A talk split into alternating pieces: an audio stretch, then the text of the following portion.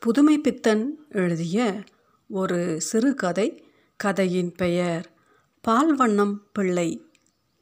பால்வண்ணம் பிள்ளை collector office குமாஸ்தா.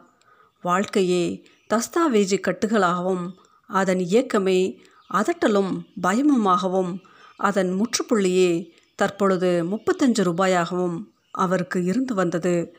அவருக்கு பயமும் அதனால் ஏற்படும் பணிவும் வாழ்க்கையின் சாரம் அதட்டல் அதன் விதி விலக்கு பிராணி நூல் மிருகங்களுக்கு முக்கியமாக முயலுக்கு நான்கு கால்கள் என்று கூறுமாம்.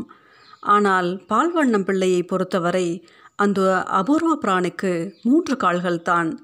சித்த உறுதி கொள்கை விடாமை இம்மாதிரியான குணங்கள் எல்லாம் படை வீரனிடமும் சத்தியாகிரகிகளிடமும் இருந்தால் பெருங்குணங்களாக கருதப்படும். அது போயும் போயும் ஒரு கலெக்டர் ஆஃபீஸ் குமாஸ்தாவிடம் தஞ்சம் புகுத்தால் அசட்டுத்தனமான பிடிவாதம் என்று கூறுவார்கள். பால்வண்ணம் பிள்ளை ஆஃபீஸில் பசு வீட்டிலோ ஹிட்லர் அன்று கோபம். ஆஃபீஸிலிருந்து வரும்பொழுது ஹிட்லரின் மீசை அவருக்கு இல்லாவிட்டாலும் உதடுகள் துடித்தன. முக்கியமாக மேலுதடு துடித்தது. காரணம் ஆஃபீஸில் பக்கத்து குமாஸ்தாவுடன் ஒரு சிறு பூசல் இவர் மெக்சிகோ தென் அமெரிக்காவில் இருக்கிறதென்றார். இவருடைய நண்பர் பூகோள சாஸ்திரம் வேறு மாதிரி கூறுகிறதென்றார். பால்வண்ணம் பிள்ளை தமது கட்சியை நிரூபிப்பதற்காக வெகு வேகமாக வீட்டிற்கு வந்தார். பால்வண்ணம் பிள்ளைக்கும் அவருடைய மனைவியாருக்கும் கற்பு தடையில் நம்பிக்கை கிடையாது. அதன் விளைவு வருஷம் தவறாத ஒரு குழந்தை. தற்பொழுது பால்வண்ண சந்ததி நான்காவது எண்ணிக்கை. பிறகு வருகிற சித்திரையில் நம்பிக்கை. இப்படிப்பட்ட குடும்பத்தில் பால்வண்ண கொடுக்குகள் பேபி ஷோக்களில் பரிசு பெறும் என்று எதிர்பார்க்க முடியாது. பால்வண்ணம் பிள்ளையின் சக தர்மினி உழைப்பிலும் பிரசவத்திலும் சோர்ந்தவள். தேகத்தின் சோர்வினாலும் உள்ளத்தின் களைப்பினாலும் ஏற்பட்ட பொறுமை. கைக்குழந்தைக்கு முந்தியது சவளை கைக்குழந்தை பலவீனம். தாயின் களைத்த தேகம் குழந்தையை போஷிக்க சக்தியற்று விட்டது. இப்படியும் அப்படியுமாக தர்ம ஆஸ்பத்திரியின் மருந்து தண்ணீரும் வாடிக்கை பால்காரனின் கடன் பாலுமாக குழந்தைகளை போஷித்து வருகிறது. அந்த மாதம் பால் பட்ஜெட் எப்பொழுது போல் நான்கு ரூபாய்க்கு மேலாகிவிட்டது. இம்மாதிரியான நிலைமையில் பால் பிரச்சனையை பற்றி பால்வண்ணம் பிள்ளையின் சகதர்மினிக்கு ஒரு யுக்தி தோன்றியது. அது ஒன்றும் அதிசயமான யுக்தி அல்ல. குழந்தைகளுக்கு உபயோகமாகும்படி ஒரு மாடு வாங்கிவிட்டால் என்ன என்பதுதான். தெய்வத்தின் அருளை திடீரென்று பெற்ற பக்தனும் புதிதாக ஒரு உண்மையை கண்டுபிடித்த விஞ்ஞானியும் சும்மா இருக்க மாட்டார்கள். சலசலவென்று கேட்கிறவர்கள் காது புளிக்கும்படி சொல்லி கொட்டி விடுவார்கள். பால்வண்ணம் பிள்ளையின் மனைவிக்கும் அதே நிலைமை ஏற்பட்டது.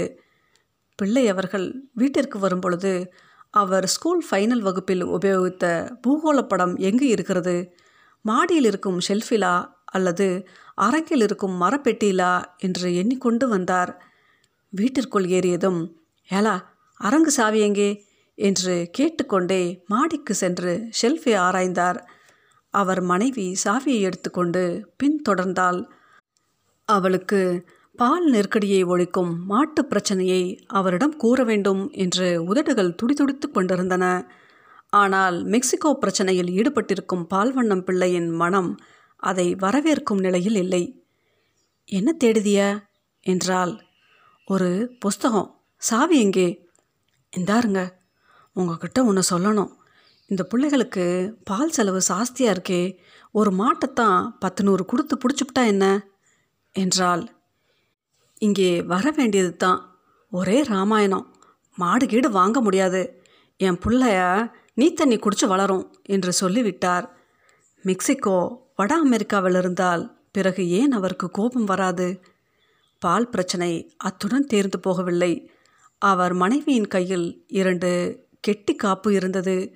அவளுக்கு குழந்தையின் மீது இருந்த பாசத்தினால் அந்த காப்புகள் மயிலை பசுவும் கன்று குட்டியுமாக மாறின. இரண்டு நாள் கழித்து பால்வண்ணம் பிள்ளை ஆஃபீஸிலிருந்து வந்து புறவாசலில் கை கழுவ சென்ற பொழுது உரலடியில் கட்டியிருந்த கன்று வைக்கோல் அசை போட்டு கொண்டிருக்கும் மாட்டை பார்த்து அம்மாவென்று கத்தியது. யாலா என்று கூப்பிட்டார். மனைவி சிரித்து கொண்டே உள்ளுக்குள் பயம்தான் வந்தாள். மாடு எப்பொழுது வந்தது? யார் வாங்கி கொடுத்தா? என்றார். மேலே வீட்டு அண்ணாச்சி வாங்கி தந்தாக. பால் ஒரு படி கறக்குமா? என்றாள். ம் என்றார்.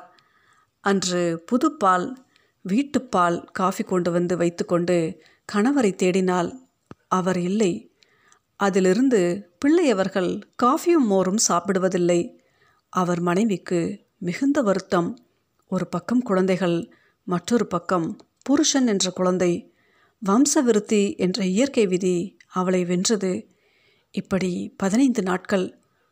மாட்டை என்ன செய்வது? அன்று இரவு எட்டு மணி இருக்கும்.